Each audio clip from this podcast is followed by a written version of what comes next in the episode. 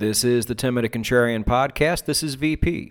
We are a solutions based podcast, diving into the world of contrarian investing and alternative finance. You can find us hosted on the No Nonsense Forex YouTube channel, no nonsenseforex.com, and podcast players everywhere. Episode 39 is brought to us by Blueberry Markets. Uh, speaking of Forex, the Forex market is getting really good. Um, is it going to stay there? Well, a lot of signs are pointing that way. We don't know this for sure. But the world is getting more chaotic, and as the world gets more chaotic, more people go to cash. As more people go to cash, the Forex market gets really good. If you have sat out the last six months, year, two years, get off your ass and get trading and get onto Blueberry markets if you're outside of the United States. The broker you choose matters, and you want the broker with the top customer service in the game in case something goes wrong. And over the course of the years, something always will. If you click the link down below, that will take you to my blog. It is a blog post I specifically made for Blueberry Markets to keep you up to date on what's going on. At the bottom of the blog, that is the magic link. You click the magic link, you will get a cashback bonus after you place your first trade, and you will get your own native speaking customer service rep that you can call on should anything ever go wrong. If you're a trend trader and you're not trading Forex in this environment, I just don't know what to tell you anymore. But starting now is a lot better than starting later. So get yourself started now and get yourself started with Blueberry Markets. If you're inside of the United States, I have a great broker for you as well. Check the show notes down below.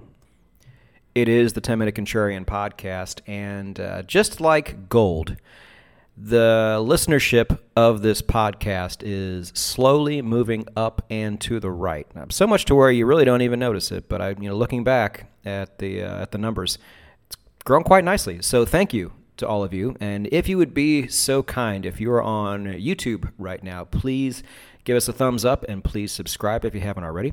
If you are on Apple Podcasts, uh, you could do this on iTunes. I don't know if you can still do it on Apple, um, but you can give us a five star review there if they allow you to.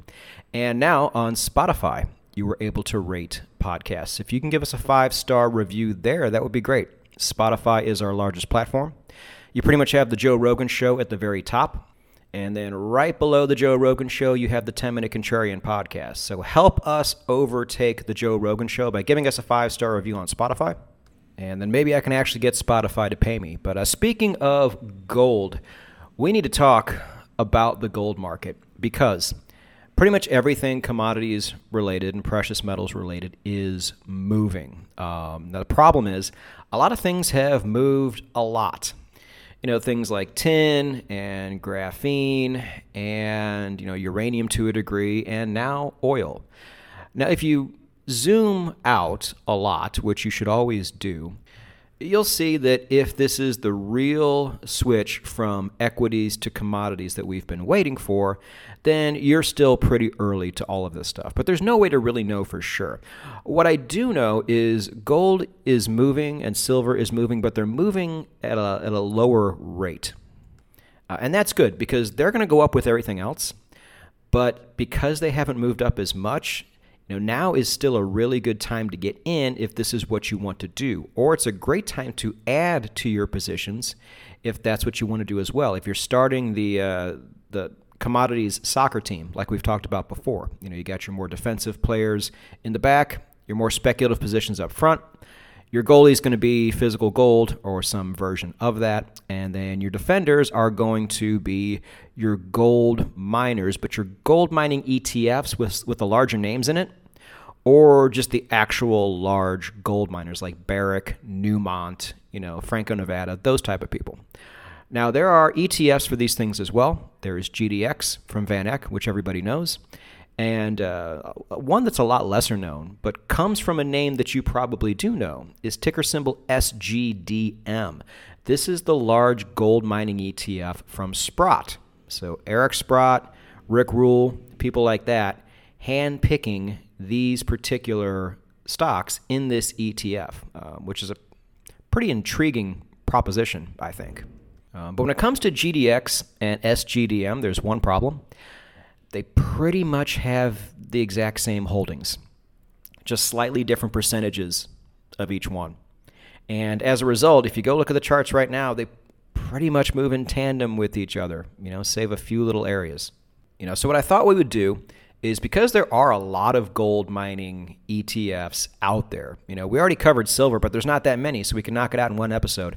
I say this week we take two that are similar to the ones I just talked about and run them head to head so you can make a better informed decision should you want to go this way. Now, this is going to be kind of more in your midfield section when it comes to your soccer team. So these have a higher upside, which means they also have higher risk. However, because they're in an ETF wrapper, and because you have companies like Sprott and VanEck picking these things, I think the risk is a lot less than it would be if you were just simply going out on your own and picking an individual mid tier gold miner.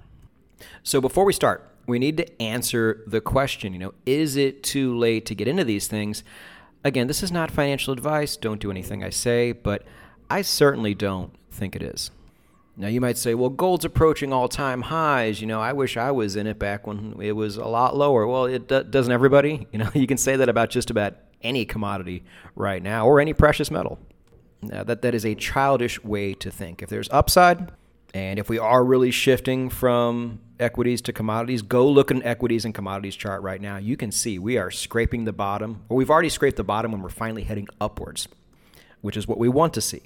And if you look at that same chart, you can also see just how far we have to go trough to peak.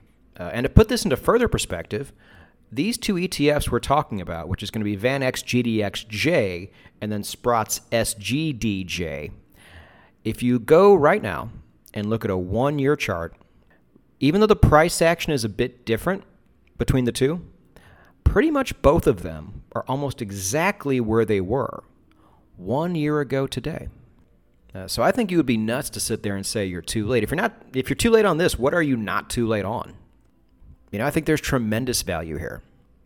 So you have two instruments with higher upside, decreased downside from just doing this on your own uh, in a market with a long way to run. You know, gold's great on its own, but on its own, it's nothing more than defense.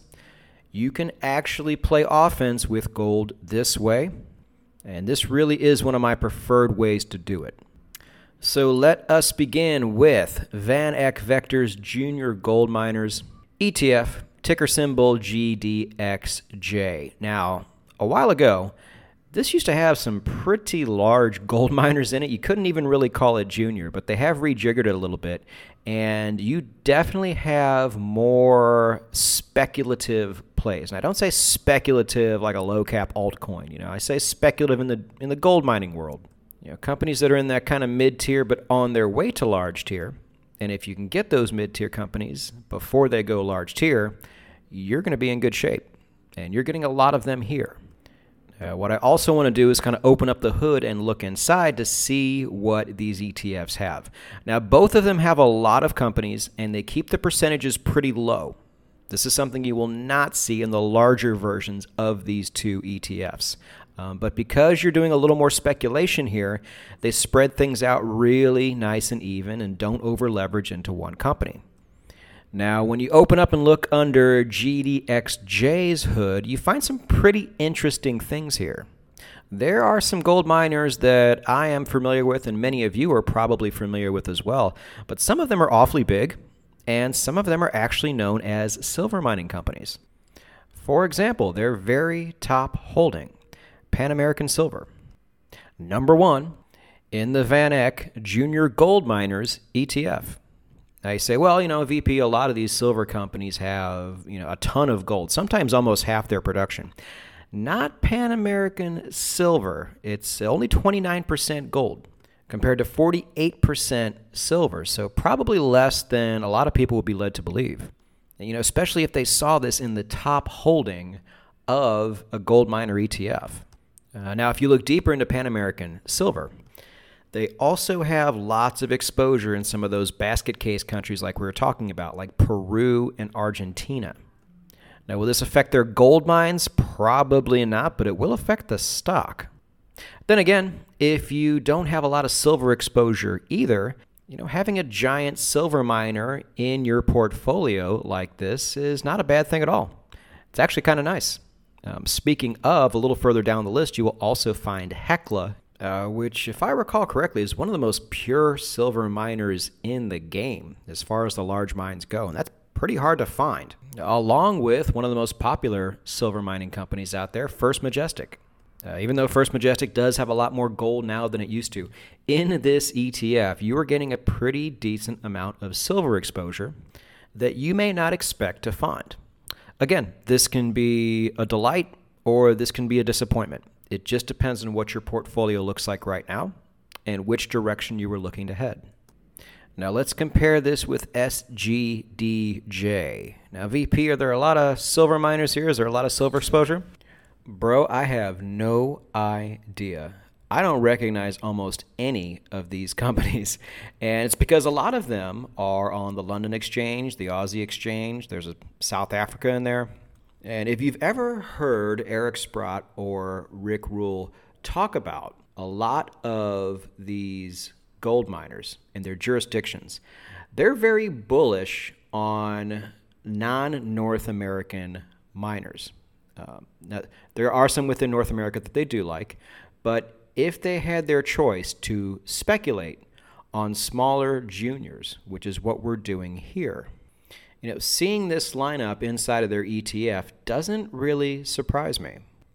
I've actually heard Rick Rules say in the past if you're an American investor, for example, but you don't have access to these foreign markets, dump your discount broker and get serious because you are not a serious investor if you only have access to a limited amount of stocks.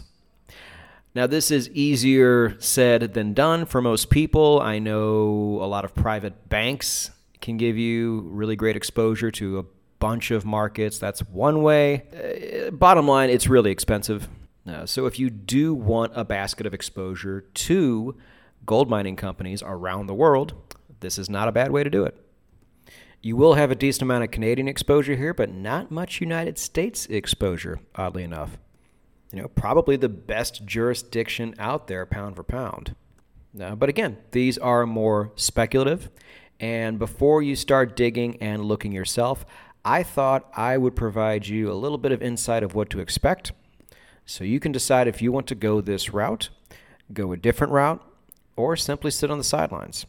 I don't know what you're sitting on the sidelines for, but most people still think, and will always think, that trying to get a bunch of upside out of gold by putting your money down in gold mining stocks, uh, when you can simply just invest in gold or Bitcoin instead, seems a bit reckless seems a bit crazy. Well, it is reckless and crazy if you don't know what you're doing. Uh, but if you know what you're buying and you're going with trusted names, you're anything but crazy. You're just early.